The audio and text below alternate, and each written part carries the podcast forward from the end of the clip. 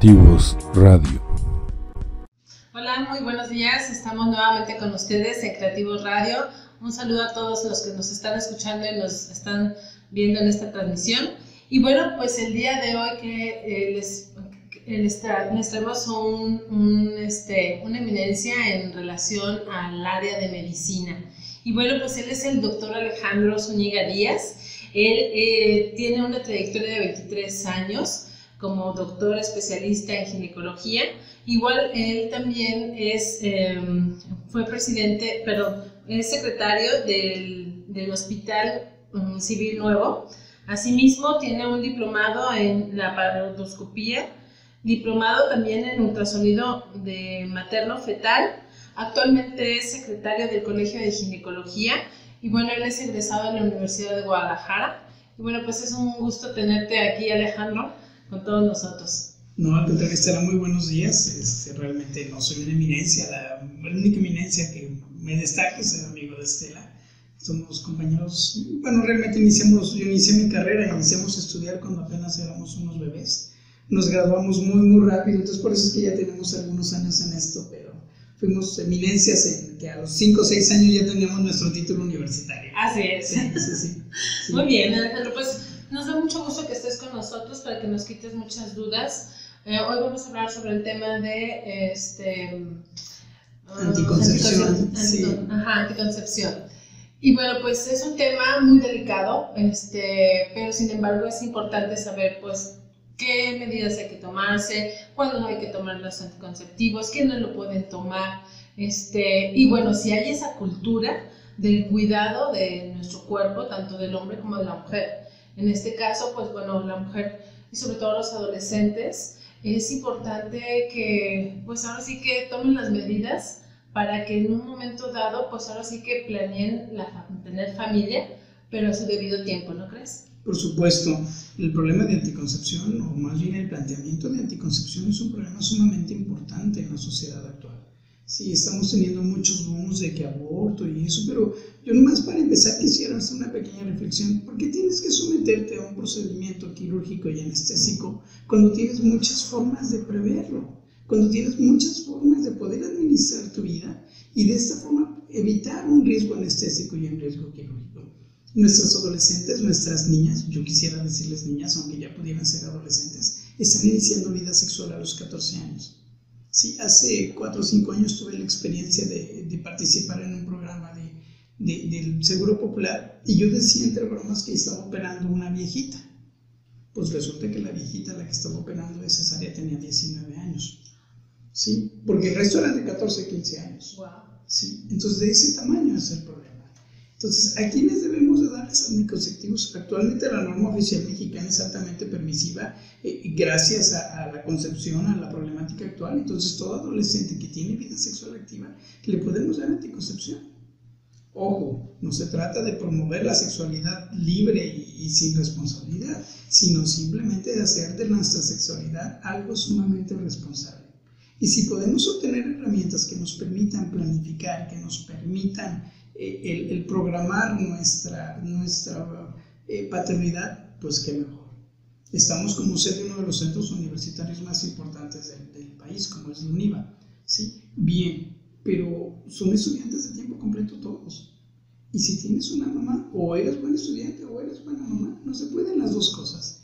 Y si finalmente podemos administrar eso a los veinticuatro, veinticinco, veintidós, veinte, treinta, treinta y cinco años, pues qué padre. Ese es el objetivo de una anticoncepción, permitir administrar nuestra, nuestra eh, poder de reproducción en base a nuestros planes. Así de sencillo. Y bueno, este, para poder tomar esas decisiones, tanto los papás que tenemos que apoyar a nuestros hijos a que ellos se cuiden, a que sean responsables de su vida, este, eh, bueno, eh, hay, hay jóvenes que dicen, bueno, yo sí me quiero cuidar y a, y a veces vas... Digo, va con la mamá y le dice, oye mamá, yo quiero ir con un ginecólogo. ¿A partir de qué edad tiene que ir una jovencita? Yo creo que la educación sexual comienza desde el kinder y debe de estar acompañada, ojo, ningún adolescente, ninguna mujer va a encontrar una mejor amiga que su madre. Jamás lo va a encontrar. No va a encontrar otra persona más desinteresada que ella. Y la mamá debe tener la suficiente amplitud mental para poder estar al pendiente de lo que, de lo que necesite su hija, que tiene trece, catorce años, que está despertando en la sexualidad, y que en el momento en que ella ya empiece con su periodo menstrual, a partir de ese momento ella ya puede ser mamá. Entonces nosotros como mamás tenemos que quitarnos la cuestión generacional y decir, bueno, esta es la realidad, esto es lo que está pasando ahorita. Ahorita la juventud es más despierta, más inquieta, este tiene, pues ahora sí que eh, muchas inquietudes, muchas eh, dudas respecto a esto. Entonces uno como mamá, la primera instancia es llevar a la hija al ginecólogo. Definitivamente. Definitivamente estar al pendiente desde niña, que no tenga infecciones vaginales, estar al pendiente de si te puede empezar tu menstruación a partir de tal edad. Por supuesto, las escuelas tienen un, un carácter informativo, pero el carácter formativo lo dan los padres. Y ya una vez que empezamos con, con, con la sospecha de que ya está arreglando, o nos confirma el adolescente que ya está arreglando, o el adolescente que también, y siempre le echamos la culpa a las mujeres, cuando en realidad nosotros somos quienes las fecundamos.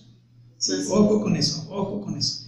Pero, ¿qué debemos de hacer? Pues estar pendiente. A ver, hija, vamos platicando adecuadamente, ¿sí? Me parece mucho más adecuado tener un control de la fertilidad en una chica de catorce años que llegue a los dieciséis, diecisiete años con dos embarazos o tres embarazos, y todos de diferente edición, es decir, de diferente papá.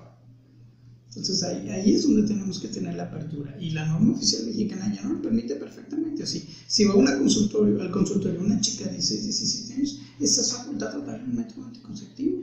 ¿Cuál? El que se decide en la consulta. Y por ejemplo, este, a veces los papás batallamos sobre todo en ese tema, porque este, nos sentamos con ellos a platicar y de repente el niño o la niña no quieren este, tocar ese tema, o van a decir, ay mamá, ya vas a empezar. ¿Qué quieres que, qué quieres que, que, que me, ¿qué quieres que yo sepa? Entonces, ¿cómo de alguna manera podemos los papás introducir en ese tema sin que sea molesto o, o, o no molesto, simplemente que tomen en serio el tema? Yo creo que desde la base de, de, de la confianza diez años antes. Ok. Sí. O sea, no podemos buscar una puerta de comunicación con nuestros hijos cuando estuvimos un poquito ausentes. ¿Sí? En donde queremos imponer algo, queremos hacernos objeto, queremos hacer pleno uso de su confianza cuando en realidad no la hemos generado desde los tres, cuatro, dos años. Entonces ya desde ahí, o sea, yo a mis hijos, ¿qué les digo? Ya saben en dónde están los condones femeninos, los condones masculinos, ya saben dónde están las pastillas, y si necesitas un implante, dime, yo te lo pongo, en el caso de ella. Sí. Entonces, ¿qué tenemos que hacer? Dejar las puertas abiertas in, in, involucrando una responsabilidad. Yo siempre les digo, antes de la S está la R, es decir, antes de la sexualidad está la responsabilidad, y de esa forma ejercerla. Aquí entre paréntesis, no nada más la sexualidad implica reproducción, implica enfermedades de, tra de transmisión sexual, que ese es otro rollo aparte, por supuesto. Pero van de la mano. Pero van de la mano. Van de la mano. Yo tengo pacientes que tienen dieciocho, diecinueve años que han tenido cuarenta, cincuenta parejas sexuales. Y digo, ¿y yo de qué me perdí? Sí, sí. Pues sí, o sea, sí, sí, sí, en temprana edad y ya con muchas relaciones sexuales. Así es. Entonces, bueno, ¿qué daños vas a tener a tu salud? ¿Qué daños vas a tener hacia el futuro de tu, de tu capital, que es tu vida? Entonces, porque también, este, perdón que te interrumpa, ahorita se me viene a la memoria, hay muchos este, jóvenes que creen que teniendo muchas relaciones, pues van a subir su este, hombría y demás, pero también esto perjudica la salud a ellos a largo plazo, y eso es lo que ellos no saben. Sí, absoluto. Uno de los factores de riesgo para desarrollar cáncer cervicuterino en las damas es múltiples parejas sexuales. O sea, eso que ni qué. Están adquiriendo códigos genéticos de uno, de dos, de tres, de cuatro, de cinco. Entonces hay que tener mucho cuidado con eso. ¿Y en el caso de los jóvenes, de los caballeros, de los hombres? Bueno, la principal causa de cáncer de pene es virus de papiloma. Y ojo, el tratamiento es radical. El tratamiento de cáncer de pene es radical.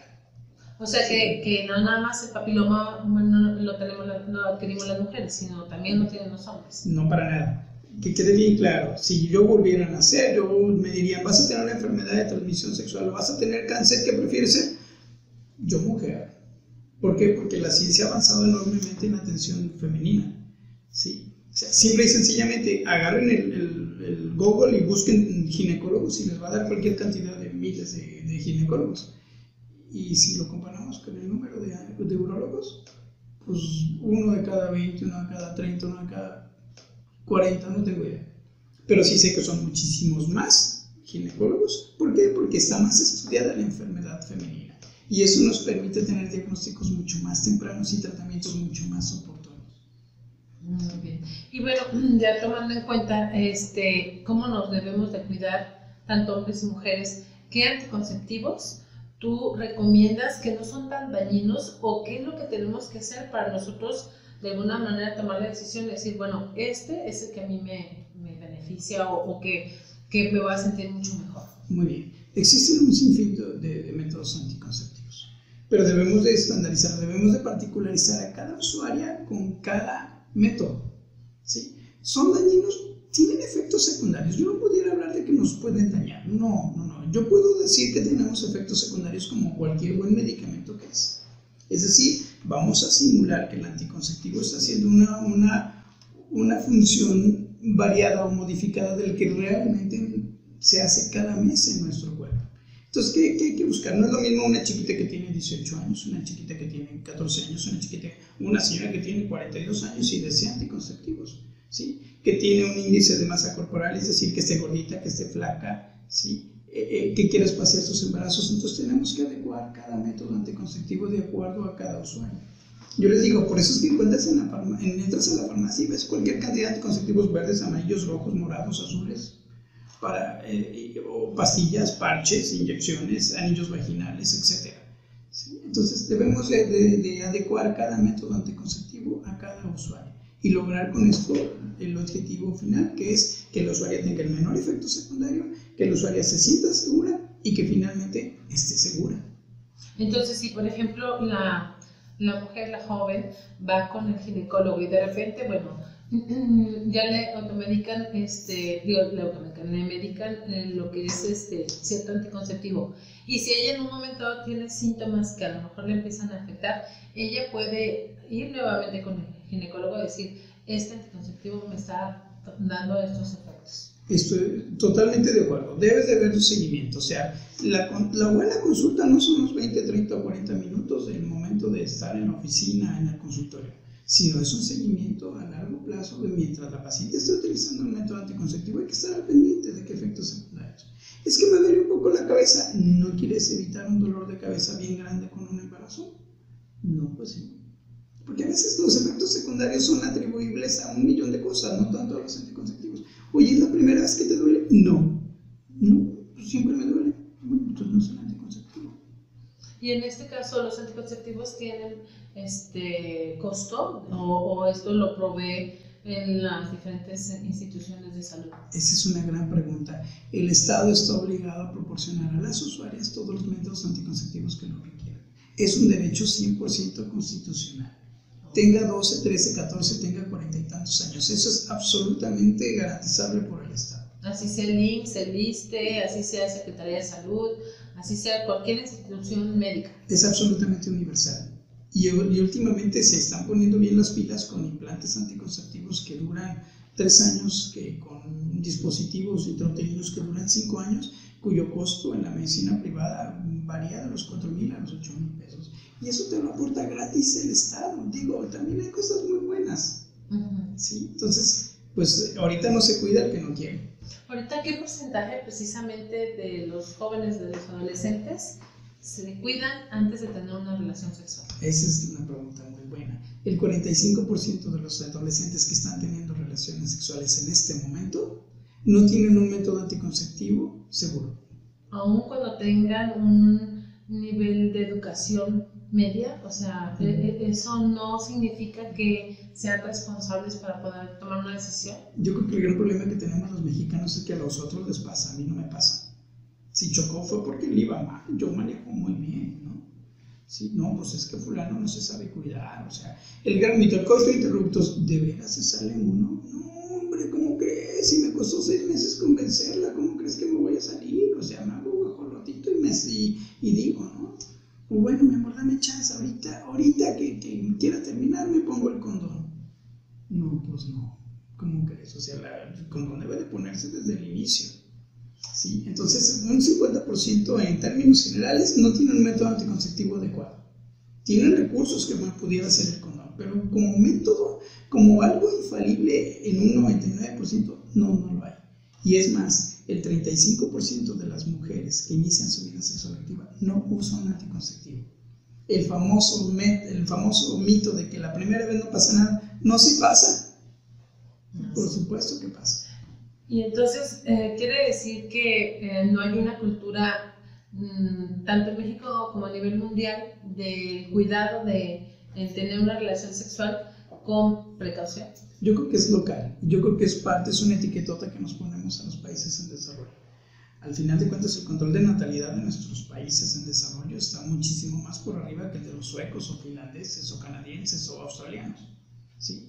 Pero es cultural. Sí, es cultural. Sí, es cultural, o sea, y, y tan es así que es más fácil ir a la tienda a comprar algo que nos produzca diabetes a ir por una ensalada, es hasta más caro.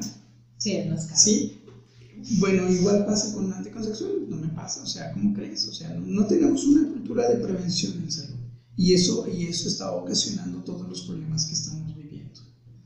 Todavía para eh, evitar, por, por ejemplo, bueno, si ya tienes una, tuviste una relación sexual y a lo mejor este, tuviste alguna infección o tuviste algo, este, ¿qué tanto porcentaje de tiempo tienes como para, para ver este, si en un momento dado esa infección puedes disminuirla o puede avanzar a velocidades increíbles? Sí, una vez que hay una relación sexual de riesgo, de riesgo a embarazo o una relación de riesgo a infecciones, hay que acudir inmediatamente con el ginecólogo. ¿Sí? ¿Por qué? Porque hay pastillas de emergencia y las pastillas de emergencia no son dulces, tienen que administrarse adecuadamente. Puede fallar hasta una de cada cuatro. ¿Sí? Debe tomarse ya, ¿sí? Casi casi saliendo del cinco letras a la farmacia.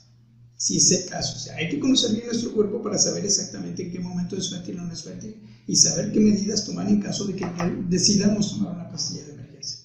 Y al mismo tiempo, si finalmente fue una costón de, de antro que el chavo ya ni siquiera me contesta el teléfono, ay, pues, o sea, si no me dejó una, una, una enfermedad de transmisión sexual, acudir inmediatamente con el ginecólogo. Y ya sobre los factores de riesgo en base a, a lo que, al interrogatorio, entonces ahora sí, prever algún medicamento, prever alguna quimioprevención, es decir, medicamentos que aunque no tengamos la certeza de que los vayamos a ocupar, los podamos tomar y defendernos de una enfermedad de transmisión sexual y ver si esa relación sexual nos pudo haber dejado un embarazo. ¿Más o menos cuánto tiempo de una relación sexual allá a que se fecunde es el tiempo? Es muy variable. Los espermas pueden vivir muchas horas, algunos días, dicen algunos textos, pero en realidad la fecundación puede ocurrir quince, veinte, treinta minutos después del contacto, o casi casi es inmediato, ¿sí? Entonces, en base a la revisión del calendario, sí, este, y, y ver si es eso, o sea, si finalmente sabes que vas a tener un contacto sexual en día fértil, pues prevénlo. Si finalmente tienes una pareja estable y que tengas por lo menos dos veces al mes actividad sexual, es indicativo de un anticonceptivo. Entonces, por arriba de dos meses, dos encuentros sexuales por mes es indicativo de un anticonceptivo. Claro, con el consentimiento informado y la anuencia y, y, y, y la inteligencia y el conocimiento de utilizar un buen método anticonceptivo. Muy bien. ¿Algún, algún tema que se me esté yendo ahorita de las manos eh, que nos quieras mencionar? Este, sobre todo en cuestión de estadísticas. Aquí en México, este... Eh, bueno, ya nos dijiste que el cuarenta y cinco por ciento de los adolescentes no utilizan ningún tipo de anticonceptivo, sea sí, hombre o sea mujer. Sí, sí, claro. Finalmente es conjunto de dos, ¿no? Ajá. Sí. Y ojo, no es exclusivo de relaciones héteros. Sí.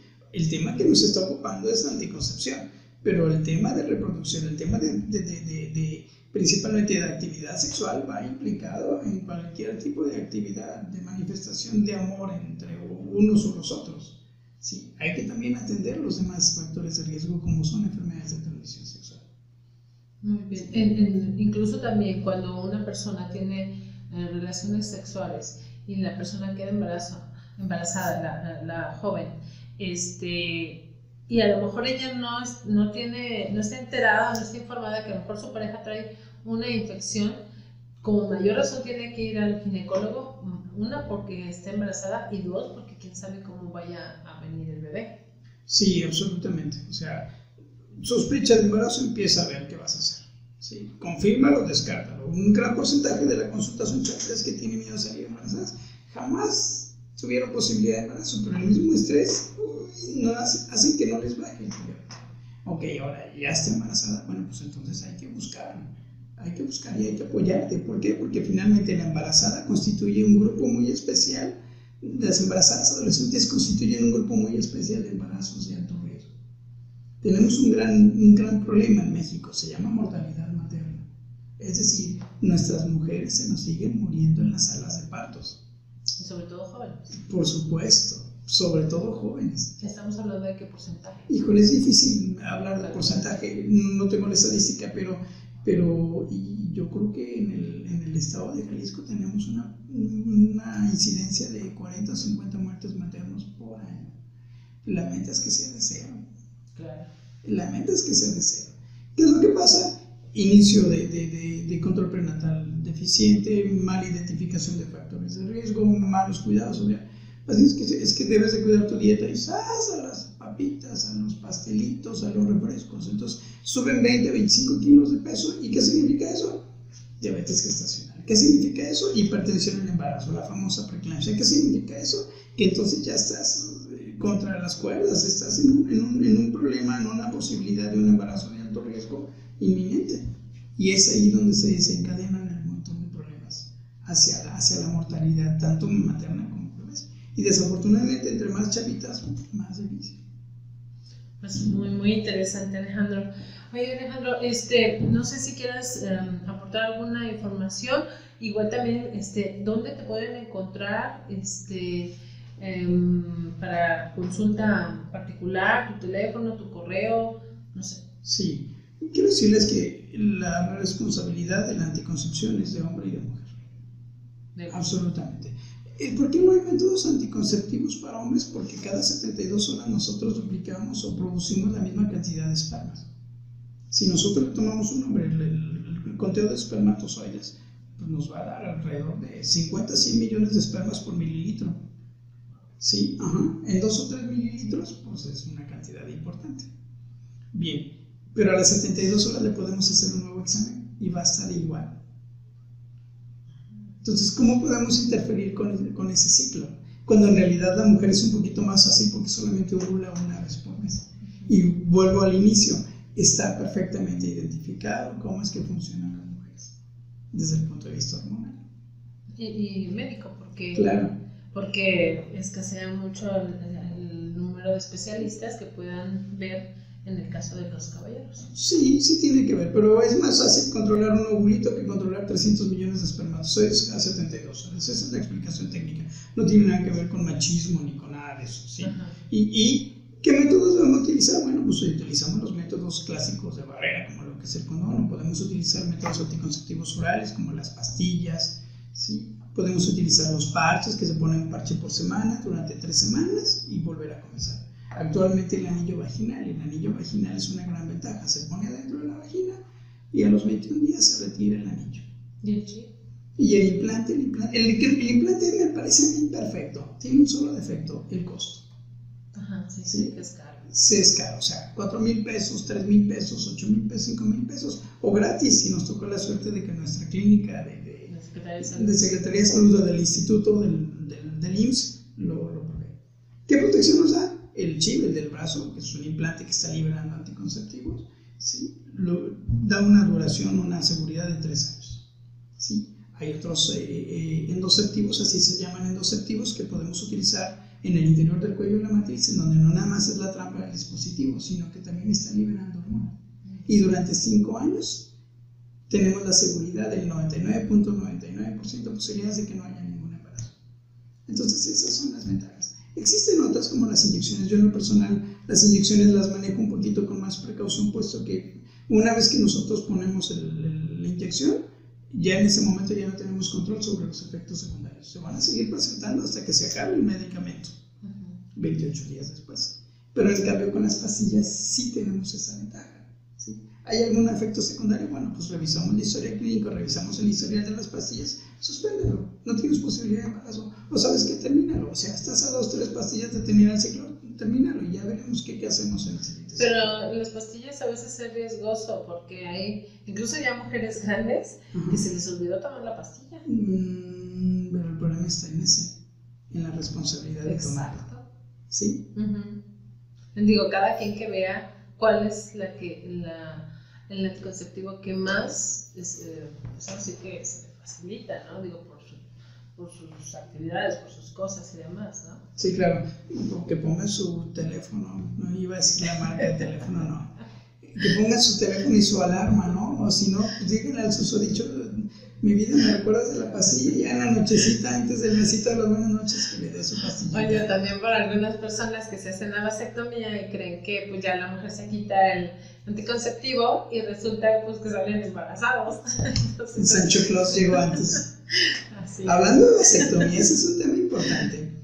La vasectomía es excelente, es una excelente forma de control de la, de la fertilidad, de control de la natalidad.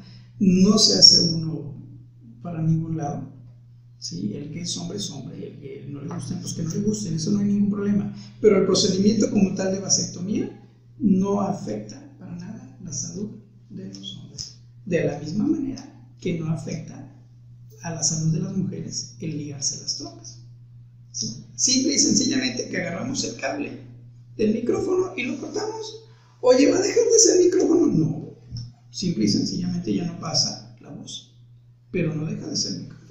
Entonces, pues el hombre no deja de ser hombre y la mujer no deja de ser mujer. Entonces, ya una vez que una pareja decide, o que independientemente el hombre o la mujer decide no tener más hijos, pues, pues bueno, adelante.